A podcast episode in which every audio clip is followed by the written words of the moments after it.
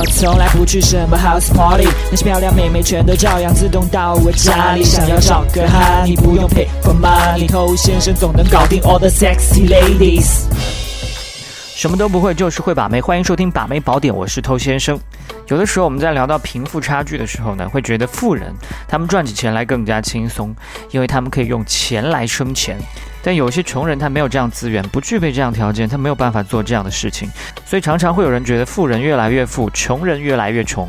当然，我们把妹宝典也不是要讨论这一类的问题哈。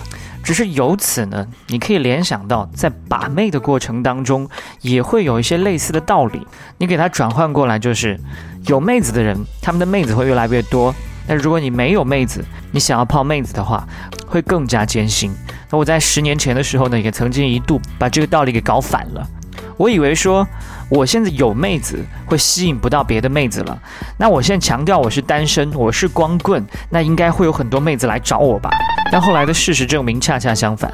包括你仔细来回忆一下你身边的一些人，那些有妹子、所谓花心的人，往往有更多的妹子为他们争风吃醋，甚至大打出手。而单身屌丝呢，浑浑噩噩这么多年，始终还是一个人。这是为什么呢？因为你的单身状态，因为你的无人问津，会传递给外界一种什么样的讯息？你是缺乏价值的，你是缺乏吸引力的。正因为如此。所以不会有妹子来找到你。既然别的妹子都不会去选你，我为什么要选你这样一个 low 货呢？没错，你现在身边根本就没有妹子能够得到你，跟你开始一段关系，应该是非常容易的。但是这样的一种举手之劳，不值得妹子去这么做。就像有的时候我们逛街，看见有一些餐厅门口大排长龙，但依然有更多的人源源不绝地加入到队伍当中去。但如果是一家餐厅，它的生意异常冷清，我们一定可以方便快捷吃到食物，但是却没有什么人去，大家宁愿排队，会去到那家生意不好餐厅的，要么就是赶时间，要么就是饿疯了。但凡稍微有一些追求的人，在这个时候呢，他都会宁愿多消耗一些时间。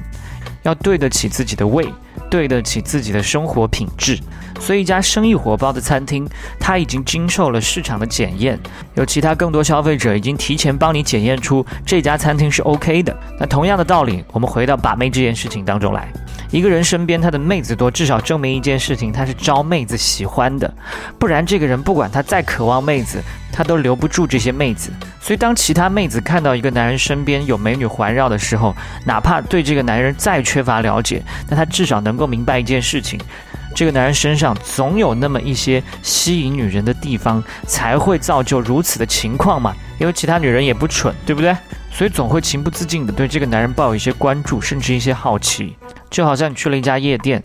有的男人呢，他自己落单，躲在角落里面玩手机；那有的男人呢，就左拥右抱，跟妹子不亦乐乎。那这个时候，你已经不需要再去做更多细节上的判断，你已经可以得出结论：谁在今天晚上是更有价值的。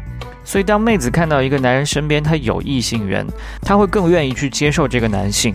慢慢的，慢慢的，这个女性呢，也会成为这个男性周遭美女当中的一位。于是乎，这个男性身边的妹子又多了一位。同时，他就更具备吸引力，去吸引更多的妹子。这就是我们开始所说到的：富人会有钱生钱，那把妹呢也会有妹生妹。所以听完今天节目之后，赶紧重新整理一下自己的思路，不要老是在别人面前显得自己是一个无人问津的单身屌丝了，因为这样会让你更难脱单。那有些人可能会讲，花心有些女孩子也是不喜欢的。那当这个妹子来问你说，哎，你是不是很花心啊？那我该怎么去应付呢？那没关系，你去添加我们的官方微信公众号，回复“花心”两个字，就会得到一个好的答案。我们的微信公众号 K U A I B A M E I，快把妹的全拼，把妹宝典，下回见哦。